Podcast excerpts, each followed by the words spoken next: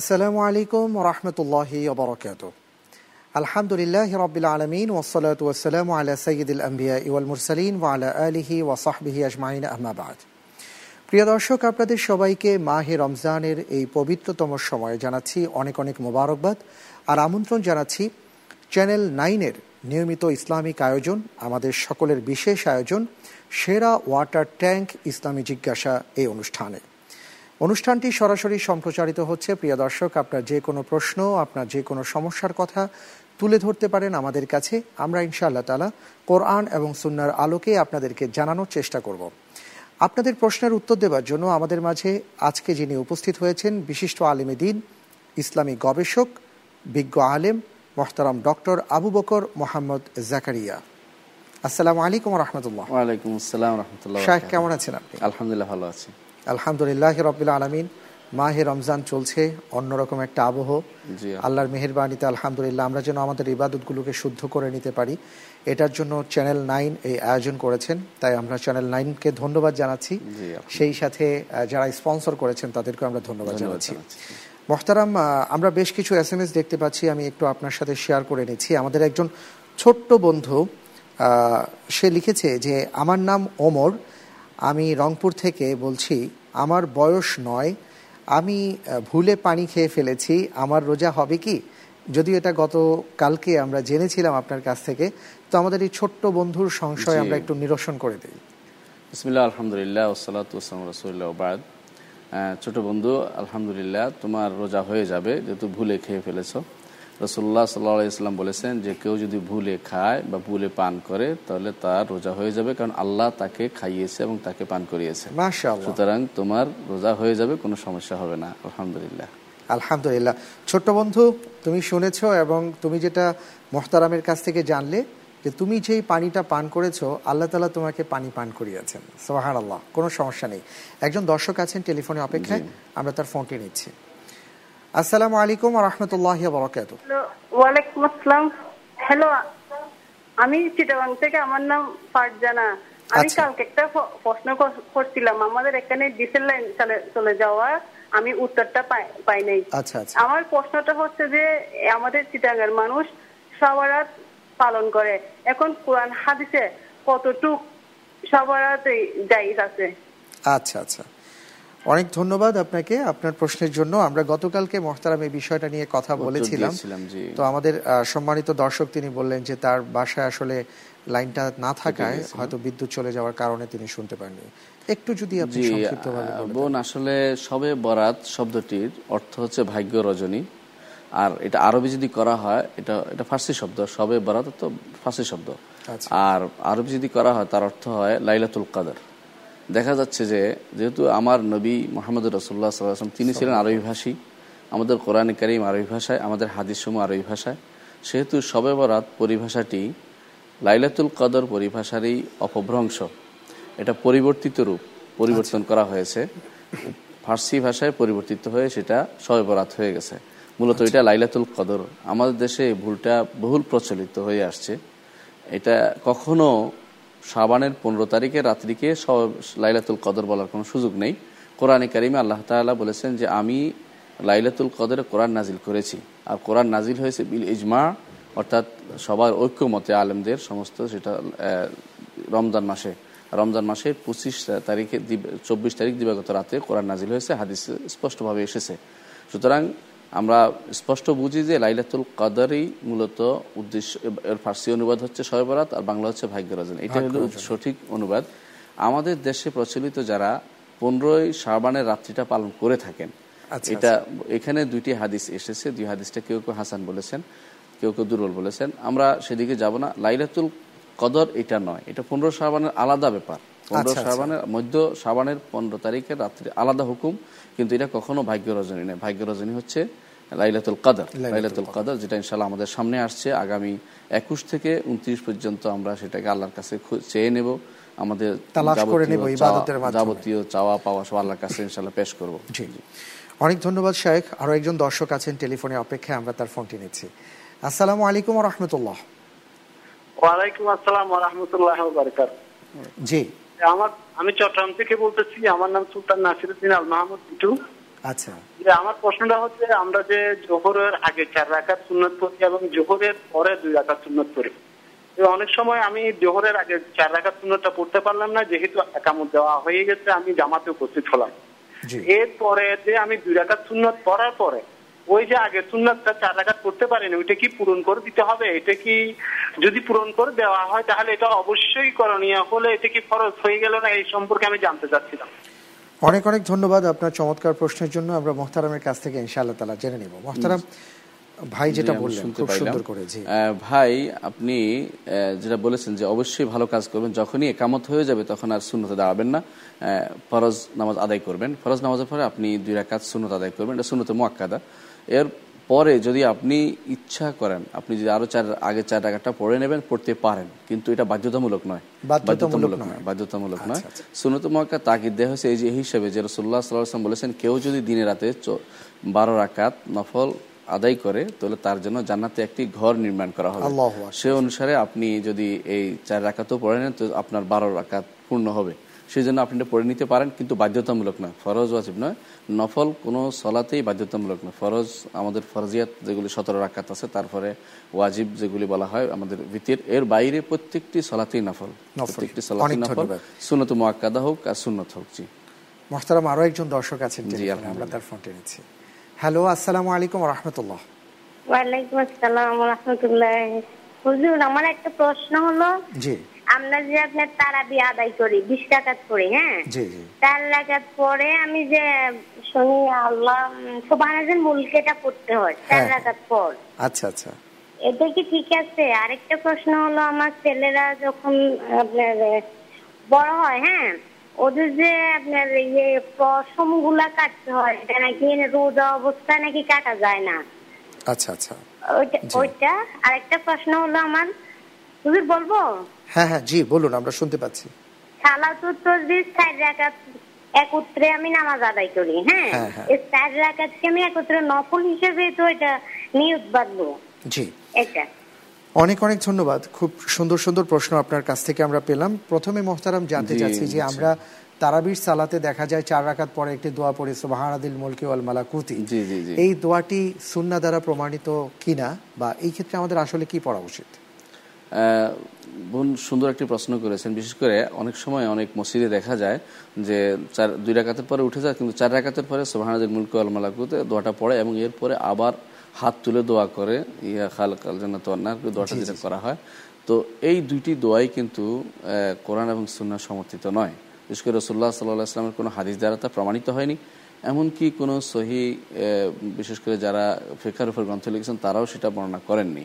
তো কেউ কেউ বলেছেন যে এটা কেউ কেউ স্বপ্নে দেখেছেন যে এরকম একটি দোয়া হচ্ছে, সেই হিসাবে তারা সেটা ব্যস্ত করেছেন। তবে এটা আসলে স্বপ্ন দিয়ে আমাদের শরীয়তের কোনো কিছু প্রমাণ করা যায় না, সেই হিসাবে এটা আমরা না পড়ার জন্য অনুরোধ করব। এর বিপরীতে মূলত বসে অপেক্ষা করে কিছুক্ষণ, এরপরে আবার উঠে আবার পড়তে পারেন আরাম করে। তারাবি অর্থ হলো আরাম করে পড়া, সুতরাং চার রাকাতের পর একটু অপেক্ষা করতেন, সালফে সালেহীন অপেক্ষা করতেন, সাহাবায়ে কেরাম অপেক্ষা করতেন, এখনও অনেকে অপেক্ষা করেন। যদি পারা যায় একটু অপেক্ষা করে তারপর আবার উঠবেন, এখানে আরাম করার জন্য, এখানে কোনো দোয়ার আসলে জায়গা নয় এটা। সুতরাং এখানে এই দোয়াটা করার কোনো প্রয়োজনীয়তা নেই। আলহামদুলিল্লাহ আলহামদুলিল্লাহ। মোহতারাম এর পরের প্রশ্নটি জানবো, তার আগে একটু দর্শকদের সাথে শেয়ার করে নিচ্ছি। আমি দেখতে পাচ্ছি আলহামদুলিল্লাহ অনেকগুলো এস এম এস আমাদের মাঝে এসছেন এসছে তো আমি আমাদের দর্শকদেরকে বলতে চাই যে প্রিয় দর্শক, আপনি আমাদের কাছে যে কোনো প্রশ্ন পাঠাতে পারেন। আপনার মোবাইলের মেসেজ অপশনে গিয়ে আই জে লিখে আপনি আপনার নাম এবং প্রশ্নটি লিখে পাঠিয়ে দিতে পারেন সিক্স নাইন সিক্স নাইন নম্বরে। এছাড়াও টেলিভিশন স্ক্রিনে আপনি দেখতে পাচ্ছেন যে আমাদের কাছে nine eight three triple one three এই নম্বরে আপনারা যে কোনো প্রশ্ন আমাদের কাছে ফোন করে করতে পারেন। আমাদের বোনের আরও একটি প্রশ্ন ছিল, সেটি আমি যেটা দেখতে পাচ্ছি যে দেখা যায় মাহে রমজান চলছে, আমরা রোজা অবস্থায় আমাদের নখ কাটতে পারবো কিনা, আমাদের চুল কাটতে পারবো কিনা, এতে কোনো সমস্যা আছে কিনা? মোহতারাম না বোন, রোজা অবস্থায় নখ কাটলে চুল কাটলে কোনো সমস্যা নেই, কোনো সমস্যা নেই, এগুলি অতিরিক্ত জিনিস, এগুলির সাথে রোজার কোনো সম্পর্ক নেই। রোজা হচ্ছে, রোজা ভঙ্গ হয় যা ভিতরে প্রবেশ করে তা, এবং যা ভিতর থেকে বের হলে শরীর দুর্বলতা প্রকাশ পায় তা, সেটা অথবা যেটা আল্লাহ তাআলা মেয়েদেরকে যা দিয়েছেন বিশেষ কোনো কারণ, সেটা ব্যতীত অন্য কোনো কারণ রোজা ভঙ্গ হয় না। তো আমার শরীরে কোনো কিছু একটা হলো বের করা, যেমন কোনো কিছু বীর্য বের হলো বা এই জাতীয় কিছু বের হলে অথবা হায়জ নিফাস বের হলো তার কারণে রোজা ভঙ্গ হবে, অথবা কোনো কিছু পানাহার হলে রোজা ভঙ্গ হবে। এর বাইরে নখ কাটা, চুল কাটা এগুলির কারণে কোনো রোজা ভঙ্গ হয় না। আচ্ছা আচ্ছা, ধন্যবাদ। এমনকি অনেকে প্রশ্ন করে থাকেন দুধ খাওয়ালো, দুধ খাওয়ালে রোজা ভঙ্গ হবে কিনা, যদি দুধ পান করান এগুলোর সাথে কোনো রোজা ভঙ্গ হওয়ার সম্পর্ক নেই, আলহামদুলিল্লাহ রোজা ভঙ্গ হবে না। আচ্ছা আচ্ছা, মাশাআল্লাহ। মোহতারাম, এই ক্ষেত্রে আমি একটু জানতে চাচ্ছি যে মনে করুন যে অনেকের যদি কোনো কারণে ব্লাড বের হয়ে যায়, শরীর থেকে রক্ত প্রবাহিত হয়, তাহলে কি তার রোজা ভাঙবে, বা কতটুকু রক্ত প্রবাহিত হলে আসলে রোজাটা ভাঙতে পারে? সাধারণত যতটুকু রোজা যতটুকু রক্ত বের হলে, যেমন কেউ ইয়ার জন্য রক্ত দিল, পরীক্ষার জন্য রক্ত দিল, এগুলো তো রোজা ভঙ্গ হয় না। ওইটুকু হলে যেটা এক ব্যাগ পরিমাণ, সাধারণত যেটা হলে যতটুকু রক্ত দিলে তার জীবন সংকার প্রচন্ড দুর্বলতা তার মধ্যে দেখা দেয়, যেমন কাউকে বাঁচানোর জন্য আপনি এক ব্যাগ রক্ত দিলেন, সেই অবস্থা আপনার রোজা ভঙ্গ হবে, অন্য সময় আপনার রোজাটা রাখতে হবে। অনেক ধন্যবাদ। আমরা এবার এস এম এস এর প্রশ্নে আসছি। এস এম এস একটি প্রশ্ন এসছে আমাদের এক ভাই, তিনি জানতে চেয়েছেন যে আমার স্ত্রীর দশ ভরি স্বর্ণ আছে কিন্তু আমি বেকার, তো এই ক্ষেত্রে আমি কিভাবে জাকাত দেব? আমাদের শরীফ ভাই তিনি প্রশ্নটি করেছেন।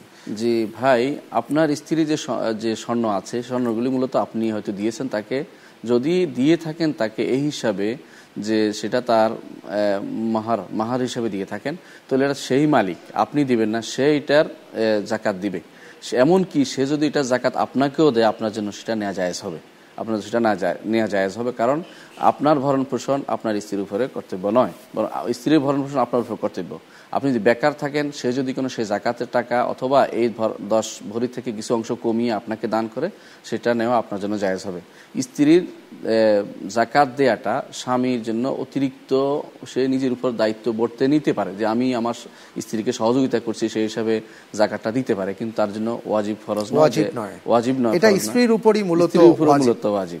জি, স্ত্রীর উপরই মূলত ওয়াজিব। অনেক ধন্যবাদ শাইখ, আমরা একটা বিরতিতে যাব এখন। জি প্রিয় দর্শক, আপনারা দেখছেন আমাদের নিয়মিত ইসলামিক আয়োজন, সরাসরি আয়োজন সেরা ওয়াটার ট্যাঙ্ক ইসলামী জিজ্ঞাসা। সময় হয়েছে বিরতিতে যাবার, ফিরে আসছি একটু পর, মেহেরবানি করে আমাদের অপেক্ষায় থাকুন। বিরতির পর আপনাদের সবাইকে আবারও সাদর আমন্ত্রণ জানাচ্ছি প্রিয় দর্শক, চ্যানেল নাইনের বিশেষ ইসলামিক এই আয়োজন সেরা ওয়াটার ট্যাঙ্ক ইসলামী জিজ্ঞাসা, আমাদের এই সরাসরি আয়োজনে। প্রিয় দর্শক, আপনারাও আমাদের সাথে অংশগ্রহণ করতে পারেন, যে কোনো প্রশ্ন আপনারা আমাদের কাছে করতে পারেন nine eight three triple one three এই নম্বরে ফোন করে, অথবা আপনারা আমাদের কাছে এস এম এস করতে পারেন আপনার মোবাইলের মেসেজ অপশনে গিয়ে আই জে লিখে স্পেস আপনি আপনার নাম, ঠিকানা এবং প্রশ্নটি লিখে পাঠিয়ে দিতে পারেন সিক্স নাইন সিক্স নাইন নম্বরে। মোহতারাম, আপনার কাছে এবার যে বিষয়ে আমি জানতে চাচ্ছি, আমাদের বোন আরও একটি প্রশ্ন করেছিলেন, সেটা হলো সালাতুত তাসবি নিয়ে, যে সালাতুত তাসবি যে সালাতটি আমরা আদায় করে থাকি এবং সেখানে আমরা জানি যে প্রতিটা রাকাতে মূলত পঁচাত্তর বার একটা তাসবিহ পাঠ করা হয়। আমি আপনার কাছে জানতে চাইব, এই যে প্রতি রাকাতে পঁচাত্তর বার করে গণনা করে তাসবিহ পাঠ করা হয়, এটা সুন্নাহ দ্বারা প্রমাণিত কিনা? আসলে সালাতুত তাসবিহ নিয়ে অনেক মতভেদ আছে আলেমদের মধ্যে। আচ্ছা, সবচেয়ে বিশুদ্ধতম মত হচ্ছে এটা যে সালাতুত তাসবিহ হাদিসগুলো সবগুলো দুর্বল। আচ্ছা আচ্ছা, যদি কেউ সহি হাদিসগুলোর আমল শেষ করে আলহামদুলিল্লাহ, দুর্বল হাদিসের উপর আমল করার জন্য আমরা কাউকে উৎসাহ দেই না। আচ্ছা, কেউ কেউ অনেকগুলো সনদের কারণে বলেছেন যে একবার আমল করতে পারে কেউ, কিন্তু আমল করতে হবে বাধ্যতামূলক এমন কিছু নেই। এই জন্য এই এই বিশেষ করে অনেকগুলো সনদের আসার কারণে কেউ কেউ বলেছেন যে এতগুলো সনদের কারণে এটাকে আমল করার যোগ্য বলা যেতে পারে। এই জন্য এই যে আমরা আমাদের বিশেষ করে যারা মুহাক্কিকিন, অনেক আলেম মনে করেন যে এইভাবে গণনা গণনা করে করে সালাত আদায় করার মধ্যে অনেক সময় তার গণনার ভিতরে মন চলে যায়, আল্লাহ থেকে ডিটাচ হয়ে যায়, মানে সম্পর্ক ডিটাচ হয়ে যায়। সেই জন্য অনেকেই বড় মুহাদ্দিসরা এই এই সালাত তাসবিহ আদায় করার ব্যাপারে মতামত দেন না। আচ্ছা, যদি কেউ পড়তেই চান পড়েন, তাহলে তাকে এই নিয়ম ফলো করে পড়তে হবে যেটা এসেছে, কিন্তু আমরা না পড়ার পক্ষে বেশিরভাগ বলে থাকি। অর্থাৎ আসলে মূল বিষয়টি হলো আমি যখন সালাত আদায় করব তখন আল্লাহ সুবহানাহু ওয়া তাআলার সাথে আমার সম্পর্ক স্থাপন হচ্ছে, ওই মুহূর্তে যদি আমি গণনার দিকে নজর দিয়ে দিই তাহলে তো এটা কেমন হয়ে গেল। সুতরাং আমার মনে হয় এইভাবে কি আমরা বলতে পারি যে আপনারা তাসবিহ পাঠ করবেন কিন্তু গণনা করার কোনো প্রয়োজন আছে কি? আসলে এখানে হাদিসের ভিতরে যে শব্দ আসছে গণনার সংখ্যা আসছে, সংখ্যাটা সংখ্যাটা আসছে, সমস্যা এটাই, আর হাদিসটা কিন্তু দুর্বল, দুর্বল হলো মেইন কথা। অনেক ধন্যবাদ, এটাই মেইন কথা। শেখ, একজন দর্শক আছেন টেলিফোনে অপেক্ষায়, আমরা তার ফোনটি নিচ্ছি। হ্যালো, আসসালামু আলাইকুম। হ্যালো, জি আসসালামু আলাইকুম ওয়া রাহমাতুল্লাহ। ওয়া আলাইকুম আসসালাম ওয়া রাহমাতুল্লাহ।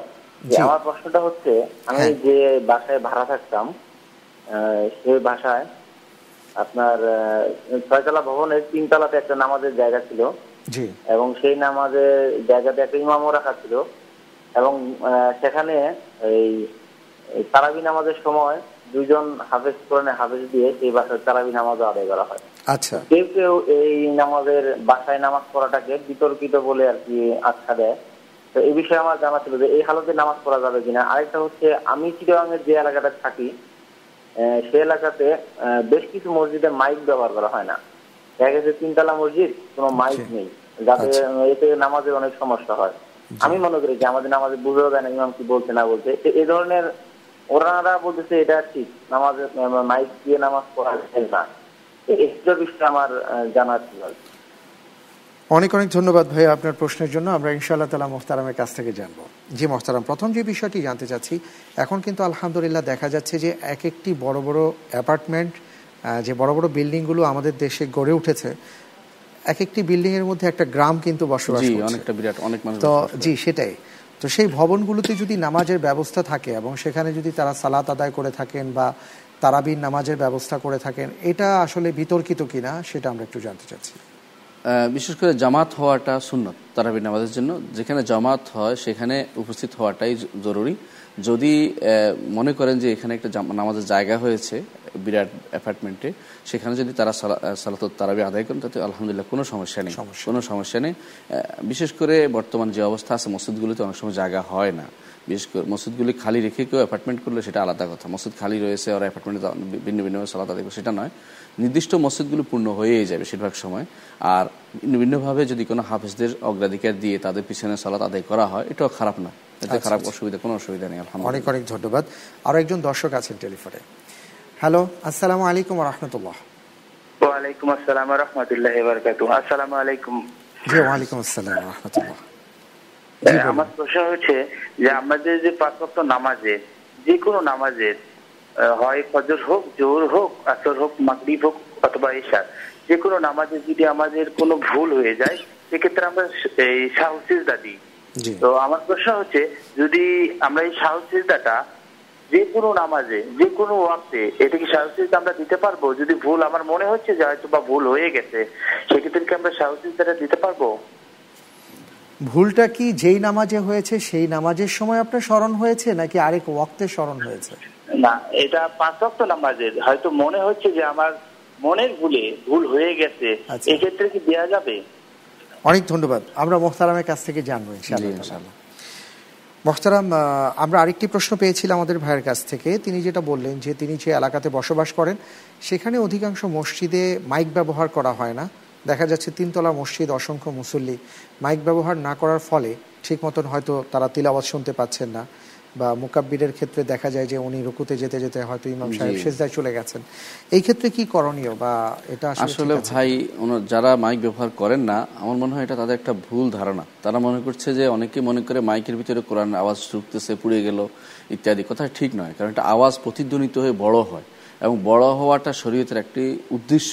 এই জন্য রাসূলুল্লাহ সাল্লাল্লাহু আলাইহি ওয়াসাল্লাম যখন বিদায় হজের ভাষণ দিচ্ছিলেন তখন বললেন যে কে কে পৌঁছে দিবে, তখন কয়েকজন নিযুক্ত করেছেন যারা ভাষণটাকে আবার অন্যদের কাছে পৌঁছে দিবে, কারণ সবার কাছে তার আওয়াজ পৌঁছছিল না। সুতরাং পৌঁছে দেয়া, এবং আমাদের মসজিদে মুকাব্বের সিস্টেমটা এই জন্য চালু করা হয় যাতে করে আগে থেকে চালু ছিল, যখন মাইক ছিল না তখনও মুকাব্বের সিস্টেম ছিল, যাতে করে আওয়াজ সবার কাছে পৌঁছে যায়। সুতরাং মাইক ব্যবহার করাতে কোনো রকমের বাধা নেই। যে সমস্ত মসজিদগুলো তা ব্যবহার করছে না তারা ভুলের উপর আছে, এবং তাদের উচিত এটা আবার দেখা এবং মাইকগুলো ব্যবহার করা, এবং এতে করে সবাই একসাথে সেজদা রুকু করতে পারে। অনেক সময় এটা ভুল হয়ে যায় অনেক জায়গাতে। আমরা অনুরোধ করব যারা এই কাজটি করছেন তারা যেন মাইক ব্যবহার করেন, সবাই এটা করা উচিত। জি জি শুক্রিয়া মোহতারাম। আমরা এবার একটু এস এম এস এর দিকে তাকাচ্ছি। আমাদের একজন ভাই তিনি প্রশ্ন করেছেন যে রোজা অবস্থায় যদি আমি টুথপেস্ট ইউজ করি তাহলে আমার রোজার কোনো ক্ষতি হবে কিনা, তিনি জানতে চেয়েছেন। জি যে ভাই রোজা অবস্থায় টুথপেস্ট ব্যবহার করতে পারেন, কিন্তু সমস্যা হচ্ছে টুথপেস্টের যে একটি শক্ত একটি কেমিক্যাল আছে সেটা অনেক সময় পেটে চলে যায়। যদি আপনি শিওর থাকেন যে পেটে চলে যাবে না বা এর কোনো কিছু আপনার গলা দিয়ে ভিতরে প্রবেশ করবে না, তাহলে আপনি এটা ব্যবহার করতে পারবেন। এই জন্য অনেক আলেম বলে থাকেন যে টুথপেস্ট ব্যবহার করাটা মাকরু বা অপছন্দনীয়। আর রোজা অবস্থায় আপনি গন্ধটা না তাড়িয়ে কুলি করতে পারেন। গন্ধটা তাড়ানোর জন্য আপনি রমজান এই ইফতারি পর পর্যন্ত অপেক্ষা করুন, কারণ আল্লাহ রসুল সাল্লাল্লাহু আলাইহি ওয়াসাল্লাম বলেছেন হাদিসে কুদসি, এবং তার রসুল সাল্লাম নিজে বলেছেন ওয়ালা খালু ফাফামি সায়ম আতিয়াবু ইনদাল্লাহি মিন রিহিল মিস্ক। না খাওয়া জনিত যে গন্ধটা হয় রোজাদারের, সেটা দুর্গন্ধ নয়, একটা গন্ধ হয়, সেটা আল্লাহর কাছে বেশি প্রিয়। মিস্ককে আম্বর চেয়ে বেশি প্রিয় আল্লাহর কাছে, সুগন্ধ বেশি সুগন্ধযুক্ত আল্লাহর কাছে, সুগন্ধযুক্ত আল্লাহর কাছে। সুতরাং আপনি এর জন্য টুথপেস্ট ব্যবহার না করে আপনি ইফতারির পরে অথবা সেহরির পরে টুথপেস্ট ব্যবহার করবেন এবং মিসওয়াক ব্যবহার করতে পারেন। মিসওয়াক ব্যবহার করতে পারেন, আলহামদুলিল্লাহ এতে কোনো সমস্যা। মিসওয়াক যদি কাঁচাও হয় তাতেও কোনো সমস্যা হয় না, কিন্তু টুথপেস্টে যে শক্ত একটা গড়া আছে এটা অনেক সময় পেটে চলে যাওয়ার সম্ভাবনা থাকে। মোহতারাম, একজন দর্শক আছেন টেলিফোনে অপেক্ষায়, আমরা তার ফোনটি নিচ্ছি। আসসালামু আলাইকুম ওয়া রাহমাতুল্লাহ। আসসালামু আলাইকুম। জি ওয়া আলাইকুম আসসালাম ওয়া রাহমাতুল্লাহি ওয়া বারাকাতুহু। এই ফরজের চার রাকাত নামাজ, জি ফরজের চার রাকাত নামাজ প্রথম আলহামদুলিল্লাহ সূরার বাদে জি কেরাত কেরাত পড়ে আমাদের কি আলহামদুলিল্লাহ সূরা পড়তে হবে কিনা বাধ্যতামূলক? আচ্ছা আচ্ছা, অনেক ধন্যবাদ আপনাকে, আমরা জানবো ইনশাআল্লাহ তাআলা মোহতারামের কাছ থেকে।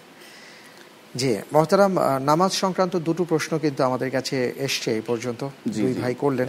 প্রথমটি তিনি জানতে চেয়েছিলেন যে যদি কোনো সালাতের মধ্যে দেখা যায় ভুল হয়ে যায় এবং আমার মনে পড়ে, তাহলে আমি সাহু সেজদা দেব কিনা। আর কি আমরা যেটা বলতে চাই সেটা হলো যে আর কি আমভাবেই কি আমাদের সাহু সেজদা দিতে হবে নাকি ভুলের মধ্যে কোনো তারতম্য আছে? জি আসলে আপনি যেটা বলেছেন ওইটাই মূল কথা, ভুলের মধ্যে তারতম্য আছে। যদি কেউ রোকন ছেড়ে দেয় তাহলে তার সালাত হবে না, তাকে আবার পড়তে হবে। যেমন আপনি কেউ রুকু ছেড়ে দিল বা সেজদা ছেড়ে দিল অথবা সে কিয়াম ছেড়ে দিল অথবা বসা ছেড়ে দিল, শেষ বসা যেটা, এগুলি ছেড়ে দিলে কিন্তু তার সালাত হবে না, আবার তাকে আদায় করতে হবে। এর বাইরে যে সমস্ত রুকন ওয়াজিব কিছু আছে সালাতের মধ্যে, সে ওয়াজিবগুলো কেউ ত্যাগ করলে তার জন্য তখন সাজদা দিতে হয়। আরেকটি হচ্ছে ভুল ক্রমে যদি কেউ নামাজের কোনো অংশ ছুটে ছুটে যায়, ভুল ক্রমে আগপিস করে ফেলে, তখনও তাকে সাজদা দিতে হয়।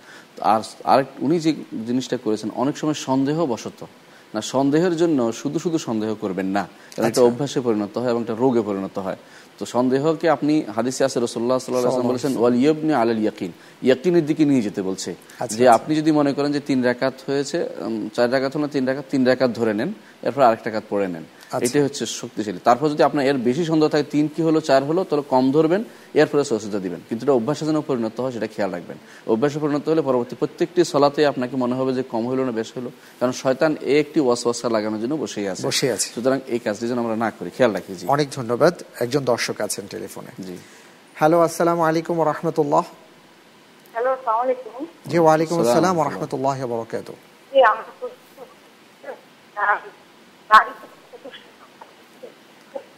আমরা আপনার কথা পুরোপুরি ক্লিয়ার শুনতে পাচ্ছি না, মেহেরবানি করে আবার একটু বলুন। জি আমার প্রশ্নটা হচ্ছে যে একজন নারী এবং পুরুষের নামাজের মধ্যে কি কি বেসিক পার্থক্যগুলো আছে আমি একটু সেটা জানতে চাচ্ছিলাম। আচ্ছা আচ্ছা, অনেক অনেক ধন্যবাদ বোন আপনাকে প্রশ্ন করার জন্য। মোহতারাম, এবার আপনার কাছে আমরা যে বিষয় জানতে চাচ্ছি সেটা হলো যে একজন দর্শক তিনি ফোন করে বলেছিলেন যে নামাজের মধ্যে যে সূরা ফাতিহা তিলাওয়াত করা হয় সেটা মুক্তাদিরা তিলাওয়াত করবেন কিনা বা অবশ্যই তাদের করতে হবে কিনা, বিষয়টা কি? বিষয়টি মতভেদপূর্ণ একটি মাসআলা। তবে বেশিরভাগ আলেমের মতেই যে যে সমস্ত সালাতে ইমাম সাহেব জোরে কেরাত পড়েন, জি অর্থাৎ যেমন সালাতুল ফজর, যেমন এশার প্রথম দুই রাকাত, মাগরিবের দুই রাকাত, সেগুলোতে সূরা ফাতিহা তাকে পড়তে হবে না, বরং তিনি শুনবেন। আর যে সমস্ত যদি তিনি পড়ার সময় দেন তাহলে তিনি পড়বেন। যদি তিনি সময় দেওয়ার অবশ্য সিস্টেমটা আমাদের হাদিসে আমাদের দেশে প্রচলিত নেই। হাদিসে একটা হাদিসে বর্ণনা পেয়েছে মোহতারাম আবু দাউদের মধ্যে, জি যে রাসূল সাল্লাল্লাহু আলাইহি ওয়াসাল্লাম সেখানে ওয়াক কিছু ওয়াক করতে করতেন। সেকতা শব্দটা হচ্ছে সংক্ষিপ্ত, সেকতা হচ্ছে সংক্ষিপ্ত, যেমন আমরা রেওয়াজা কাইমান সংক্ষিপ্ত সময়, এই সময়ের মধ্যে সূরা ফাতিহা পড়া যায় না। আচ্ছা আচ্ছা, হ্যাঁ। তো কেউ যদি পড়তেই হয় ইমামের সাথে সাথে পড়ে নেবে, আলহামদুলিল্লাহ রাব্বিল আলামিন সাহেব পড়ছে সেই ইমাম আলহামদুলিল্লাহ, এইটাই বলে থাকেন আলেমরা। কিন্তু এটা তো কোরআনের আয়াতের সাথে সাংঘর্ষিক হয়ে যায়। আমরা বলি যারা সত্যিকার সাহিব ইবনে তাইমিয়া রহমতুল্লাহ আলাই, ইবনুল কাইম রহমতুল্লাহ আলাই হতে শুরু করে শেখ ইমাম আব্দুল হাই লখনবী রহমতুল্লাহ আলাই, বড় বড় আলেমরা তাদের কিতাবে এটাই প্রাধান্য দিয়েছেন। এমনকি শেখ লালবানী রহমতুল্লাহ আলাই সহ বড় বড় আলেমরা প্রাধান্য দিয়েছেন যে যে সমস্ত সলাতে ইমাম সাহেব জোরে কেরাত পড়েন সেগুলোতে মুক্তাদিরা সুরে ফাতেহা পড়বে না, আর যেগুলোতে ইমাম সাহেব আস্তে কেরাত পড়েন মানে ধীরে শোনা যায় না সেগুলিতে শোনার মাসআলা নেই। যেহেতু আল্লাহ তাআলা কোরআন কারীম বলেছেন যে ওয়াইজা কুরিয়াল কোরআন ফাসতামিউ লাহু ওয়া আনসিতু লাআলাকুম তুরহামুন, যখন কোরআন পড়া হয় তখন তোমরা সেটা কান লাগিয়ে শোনো এবং চুপ থাকো। সুতরাং যেহেতু শোনার মাসআলা নেই, সেখানে যেখানে ইমাম সাহেব আস্তে কেরাত পড়েন অর্থাৎ জোরে পড়েন না সেখানে পড়বেন সূরা ফাতিহা পড়বেন মুক্তাদিরা, আর যেখানে বড় করে পড়েন সেখানে মুক্তাদিরা সূরা ফাতিহা পড়বেন না। এটি হচ্ছে রাজেহ মাসালা, এর উপর আমল করা দরকার। আচ্ছা আচ্ছা, অনেক অনেক ধন্যবাদ শাইখ। আমরা একটা বিরতিতে যাচ্ছি ইনশাআল্লাহ তাআলা। প্রিয় দর্শক, আপনারা দেখছেন আমাদের এই সরাসরি ইসলামিক আয়োজন সেরা ওয়াটার ট্যাঙ্ক ইসলামী জিজ্ঞাসা। সময় হয়েছে বিরতিতে যাবার, একটু পরেই আবার ফিরে আসছি আপনাদের মাঝে, আমাদের সাথেই থাকবেন আশা করছি।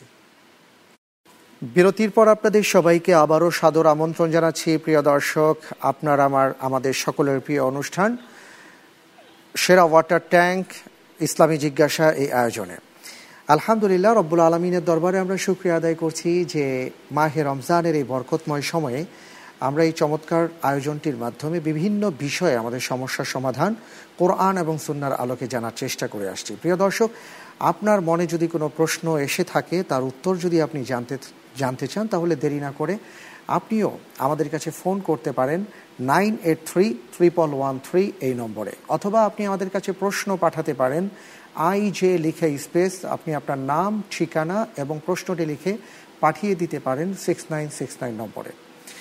মোহতারাম, আপনার কাছে এবার আমরা যে বিষয়টি জানতে চাচ্ছি, আমি দেখতে পাচ্ছি যে আমাদের একটি এস এম এস এসছে এই ধরনের।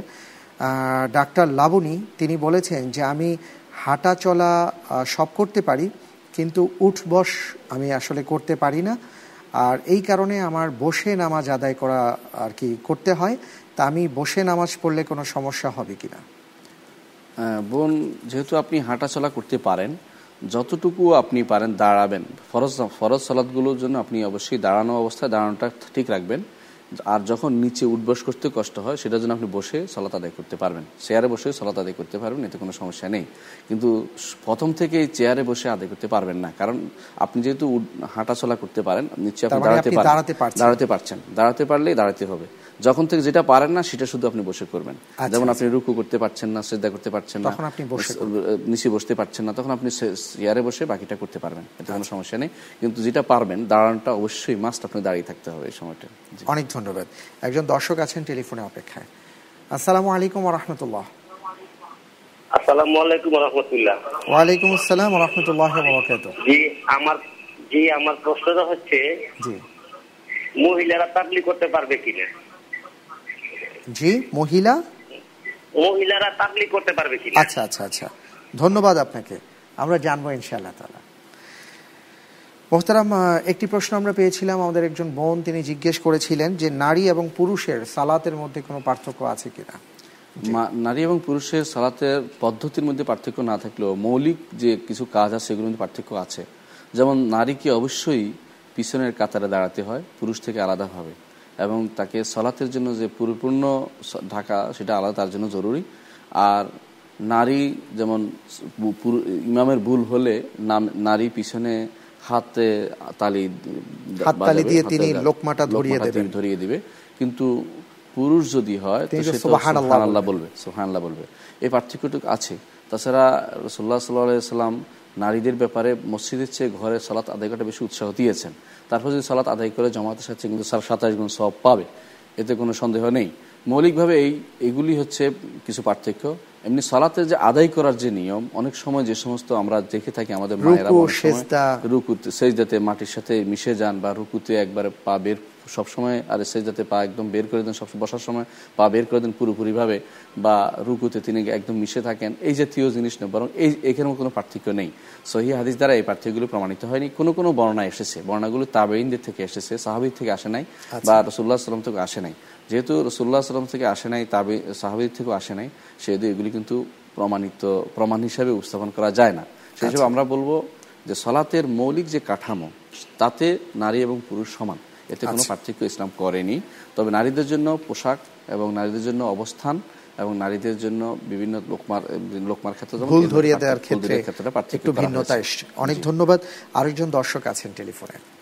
আসসালামু আলাইকুম ওয়া রাহমাতুল্লাহ। আসসালামু আলাইকুম ওয়া রাহমাতুল্লাহ।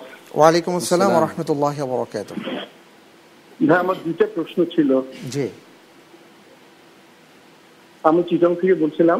আচ্ছা আচ্ছা, জি বলুন। জি, আমার প্রথম প্রশ্ন হচ্ছে রাসূলুল্লাহ সাল্লাল্লাহু আলাইহি ওয়াসাল্লামের সুন্নাহ অনুযায়ী জি আর সাহাবাগণদের মানে ওনারা কি বিশ রাকাত তারাবি পড়তেন নাকি আট রাকাত পড়তেন স্পেসিফিক? এটা একটা। আরেকটা হচ্ছে আমরা চিটাগের মানুষ, আমাদের এখানে মানুষ মারা গেলে সাত দিনে বিশ দিনে চল্লিশ দিন এরকম মেজবান করে, এই মেজবান গুলো থেকে অ্যাটেন্ড করা যাবে কিনা? আচ্ছা আচ্ছা, জি, এই অনেক অনেক ধন্যবাদ। ইনশাআল্লাহ আমরা জানার চেষ্টা করবো মোহতারামের কাছ থেকে। অনেক ধন্যবাদ মোহতারাম। এবার আপনার কাছে যে বিষয়টি জানতে চাচ্ছি, আমাদের একজন ভাই তিনি জিজ্ঞেস করেছিলেন যে মহিলারা তাবলিগ করতে পারবেন কিনা। ও, মহিলারা তাবলিগ অর্থ প্রচার করা। জি, প্রচার করাটা অবশ্যই জরুরি, কারণ প্রত্যেকটি মানুষই তার উচিত তার পড়োশী কীভাবে সালাত আদায় করছে বা জানে না দিন সম্পর্কে জানানো উচিত। পুরুষের জন্য যেমন তাবলিগ আছে, প্রচারের ব্যবস্থাপনা থাকা, মেয়েদের জন্য তেমনি অবশ্যই তাদের মধ্যে কাজগুলো করা উচিত। তবে শর্ত কয়েকটি রয়েছে মেয়েদের তাবলিগের জন্য। এক হচ্ছে অবশ্যই অবশ্যই যদি তিনি স্বামী অর্থাৎ তার স্বামী থাকে, তার স্বামীর অনুমতি নিয়ে তাকে বের হতে হবে এবং পর্দার সাথে বের হতে হবে। দূরে কোনো সফরে যেতে পারবেন না, সফরে যেতে তাকে অবশ্যই মাহরাম সাথে থাকতে হবে। আর যদি কাছে হন, স্বামীর অনুমতি নিয়ে পাশের বাড়ি বা পাশের অবস্থান তাকে দিন শিখাতে, ওখানে কোরআন আয়াত পড়বে অথবা হাদিস পড়বে অথবা সালফে সালেহিনের কোনো কাহিনী পড়ে শোনাবে, এটা শরীয়তে নিষেধ নাই। তবে শর্ত অবশ্যই পালনীয় যে অবশ্যই তাকে শরীয়ত সমর্থন করে এর বাইরে চলে যেতে পারবে না, শরীয়তের ভিতর থেকে তাই কাজগুলো করতে হবে। বিশেষ সবচেয়ে বেশি দরকার হচ্ছে স্বামীর অনুমতি, তার প্রয়োজন। সন্তান সন্ততিকে বাইরে রেখে তাদের হক আদায় না করে সেজন্য বাইরে না যায়, এটা খেয়াল রাখা দরকার। জি, অনেক ধন্যবাদ। জি, আমরা আমাদের এক ভাইয়ের প্রশ্ন পেলাম যিনি চট্টগ্রাম থেকে জানতে চেয়েছেন আট রাকাত না বিশ রাকাত সুন্নাহ দ্বারা প্রমাণিত। এটা যদিও গতকালকে আপনি বলেছেন, এবং আমাদের অধিকাংশ এসএমএস গুলো যে আমি দেখতে পাচ্ছি যে অধিকাংশ প্রশ্নই এই সংক্রান্ত এসছে।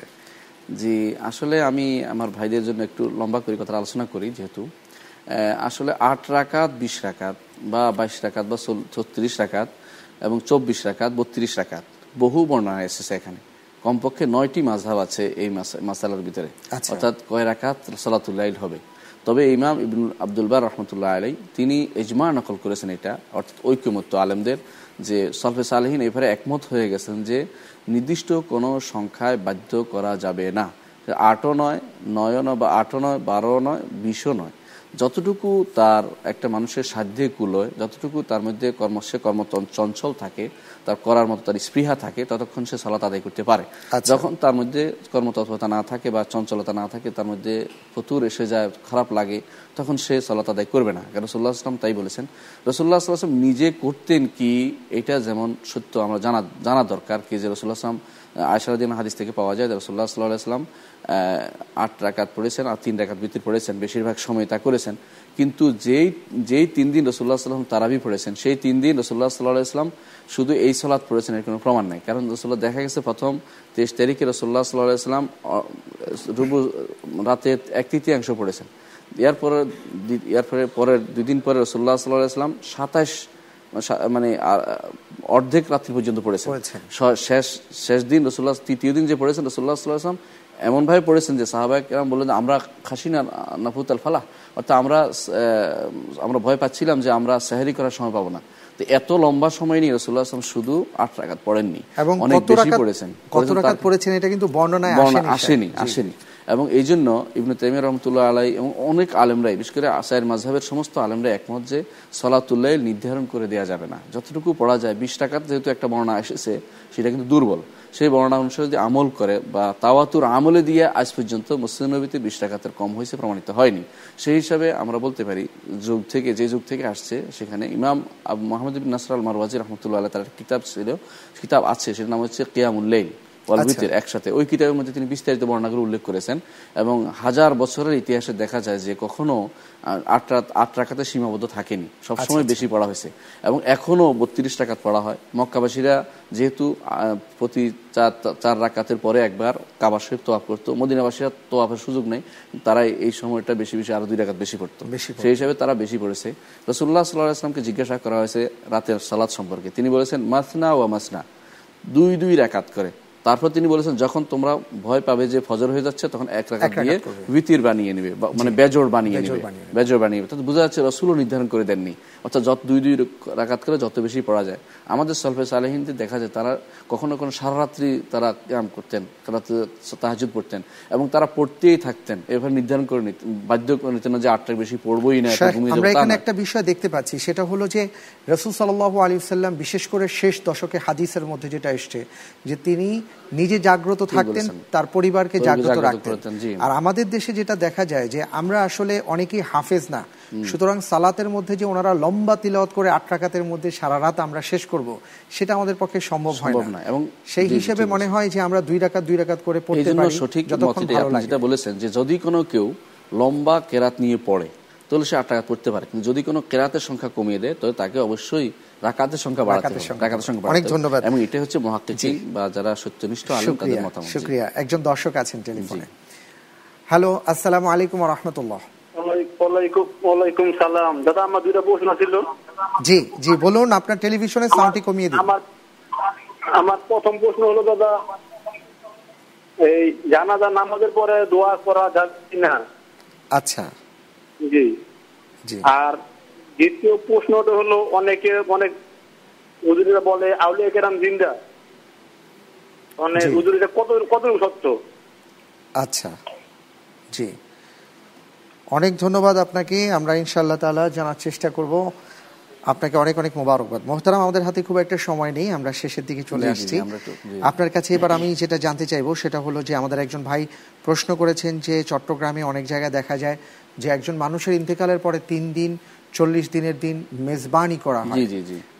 এটা আসলে শরিয়া সম্মত কিনা? জি, নিঃসন্দেহে কাউকে খানা খাওয়ার খাওয়ানো এটা সবের কাজ, কিন্তু এই যে ঘটা করে নির্দিষ্ট করে আনুষ্ঠানিকতা করে পাঁচ পঞ্চম দিন বা চল্লিশ দিন করা এটা একটি বেদাত, এবং এই বেদাত থেকে আমরা দূরে সরে আসি। আমরা মানুষকে খাই, কিন্তু খাওয়াই অবশ্যই, কিন্তু এটা যেন কোনো ঘটা করে মানুষকে দেখানোর জন্য, লোক দেখানোর জন্য, বা অমুক মারা গেছে তার পিতার জন্য মেজবানি খাওয়ায়নি এই জন্য কথা শুনতে হবে, বা মানুষের মন রক্ষার্থে কিছু করে এগুলি করলে কিন্তু আমাদের সওয়াবের নামগন্ধ পাওয়া যাবে না। ইখলাস এখলাস ব্যতীত কোনো আমল আল্লাহ দরবার কবুল হয় না। আপনি এখলাস খালেস নিয়তে কোনো এতিমখানায় বাচ্চাদের খাইয়ে দিন, কোনো ঝেপঝোখানায় ছেলেদের যারা দরিদ্র আছে তাদেরকে খাইয়ে দিন, এগুলি হচ্ছে সওয়াবের কাজ। কিন্তু নির্ধারণ করে বাইশে করতে হবে, বিশে করতে হবে বা চল্লিশে করতে হবে, এটা করা হচ্ছে বেদাত। কারণ রাসূলুল্লাহ সাল্লাল্লাহু আলাইহি ওয়াসাল্লাম থেকে এই জাতীয় কোনো কিছু প্রমাণিত হয়নি, কোনো সাহাবী থেকে তা প্রমাণিত হয়নি, এবং সালফে সালেহিন কেউ তা বলেননি, কোনো ইমাম বা কোনো ফকিহ সেটা বলেননি। এবং বোঝা গেল যে এই জাতীয় জিনিসগুলো আমরা করতে পারবো না।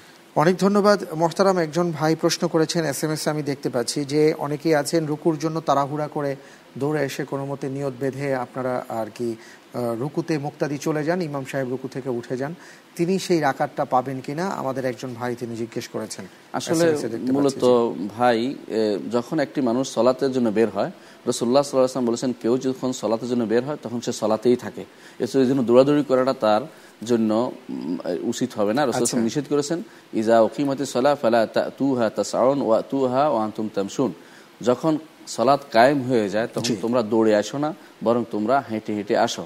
কারণ সলাতে যেমন একটা সম্মান আছে, আপনারও একটি ব্যক্তিত্ব আছে। ইসলাম চায় না এই ব্যক্তিত্ব নষ্ট করতে, আপনার ব্যক্তিত্বকেও ঠিক রাখতে চায়, সলাতের সম্মানটাও রাখতে চায়। আপনি দৌড়ে এসে হাঁপিয়ে হাঁপিয়ে আপনি কিছুই পড়তে পারবেন না, এই ইসলাম এই অসম্মানটুকু গ্রহণও করতে চায় না। রাসূলুল্লাহ সাল্লাল্লাহু আলাইহি ওয়াসাল্লাম এই জন্য বলেছেন আসে বলেছেন রাসূল বলে দিয়েছেন যা পাবে তা আদায় করবে, যা পাবে না তা পরবর্তীতে আদায় করে আদায় করে নেবে, যা ইমাম সাথে পারলে না পাইলে পরে আদায় করে নেবে, এটা রাসূল সাল্লাল্লাহু আলাইহি ওয়াসাল্লাম নির্দেশনা। সুতরাং আমরা যেন নির্দেশনার বাইরে না করি। আবু বকর রাদিয়াল্লাহু আনহু একবার এরকম আসছিলেন, রাসূল বলেছেন যাদাকাল্লাহ হিরসান ওয়ালা তাউদ, যে তুমি আল্লাহ তোমার আকাঙ্ক্ষা আরো বাড়িয়ে দিক, কিন্তু এই কাজটি দ্বিতীয়বার করবে না, অর্থাৎ দৌড়ে এসে রুকুতে বসবে না। পাইলে রুকু পাইলেন আলহামদুলিল্লাহ, রুকু পাইলে অবশ্যই রাকাত হবে, এটা হলো বিশুদ্ধ মত, কিন্তু দৌড়ে এসে ওইটা পাওয়ার জন্যই দৌড়াবেন না।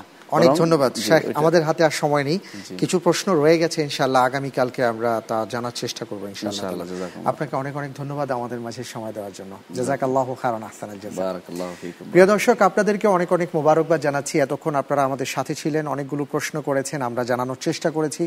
রব্বুল আলামিনের দরবারে আমরা দোয়া করি আল্লাহ সুবহানাহু ওয়া তাআলা যেন আমাদের সবাইকে মাহে রমজানের সিয়াম সাধনার মাধ্যমে আল্লাহ সুবহানাহু ওয়া তাআলার নৈকট্য অর্জন করার তৌফিক দান করেন, আমিন। এই প্রত্যাশায় আপনাদের সবাইকে ধন্যবাদ জানিয়ে আগামীকালকের পর্ব দেখার আমন্ত্রণ জানিয়ে আজকের মতন বিদায় নিচ্ছি। আল্লাহ হাফিজ। আসসালামু আলাইকুম ওয়া রাহমাতুল্লাহি ওয়া বারাকাতুহু।